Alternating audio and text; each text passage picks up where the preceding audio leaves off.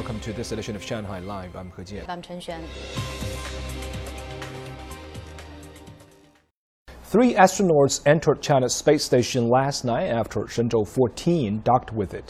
Today, the crew also entered the station's Tianzhou four cargo module. Sun Wenjing has more.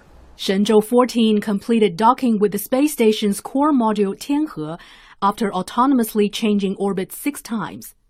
The docking process lasted about seven hours. Astronauts Chen Dong, Liu Yang, and Cai Xuzhe entered the space station at eight fifty p m yesterday.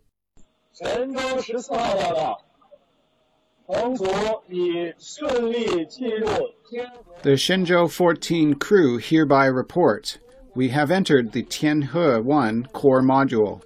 We will perform our duties and work hard during the third leg of the mission to assemble the country's space station.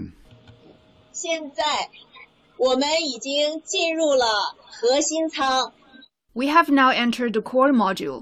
The Wentian and Mengtian lab modules will arrive soon. Then we can complete the assembly of own space station, our home in space.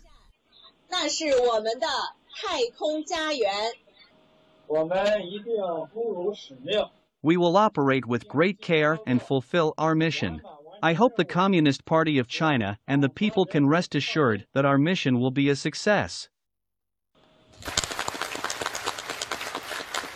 北京明白，祝贺神舟十四号顺利进驻空间站，你们辛苦了，预祝在轨六个月工作顺利。谢谢，谢谢，你们也辛苦了。 The crew opened the hatch of the Tianzhou four cargo craft at nine past eleven a m today and entered it at twelve nineteen p m after completing environmental tests. The crew will also enter the Tianzhou three cargo craft to transfer supplies and complete other tasks. Sun Wenjing, Shanghai Live. Now, eleventh and twelfth grade high school students returned to schools in Shanghai today after more than two months at home. The reopened schools have strict pandemic control measures in place, and students are required to be scanned by a digital sentry and show a green health code to enter the campus. Sun Wenjing has a story. At seven o'clock in the morning, students were waiting in line at the entrance of Cao Yang number two High School to have their temperatures checked and to be scanned by a digital sentry. I could only contact my classmates by phone during the past two months. I miss them so much and want to give them hugs. A student was stopped at the entrance as his health code expired. I forgot to log onto the health code system. It slipped my mind. I have told my mother to send a new code to me, then I'll be able to enter the campus. Students were advised not to use public transportation to avoid possible infection, so many students walked or rode bicycles to school, while others were driven by their parents. I walked here. It took less than twenty minutes. It was the first time I rode bicycle to school. The traffic was fine, mostly green lights. I haven't sent my son to school for about three months.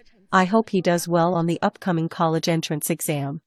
More than one point five million kindergarten, elementary, and secondary school students had been taking online classes since March twelfth.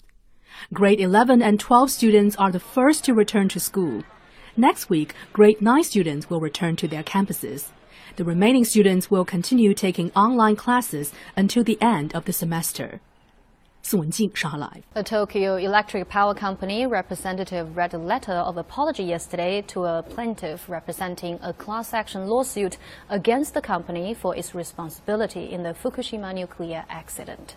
In the letter, TEPCO said it is very sorry for the damage and injury caused by the accident. The head of the plaintiff group said they hope to learn the cause and responsibility for the failure to prevent the accident based on objective facts.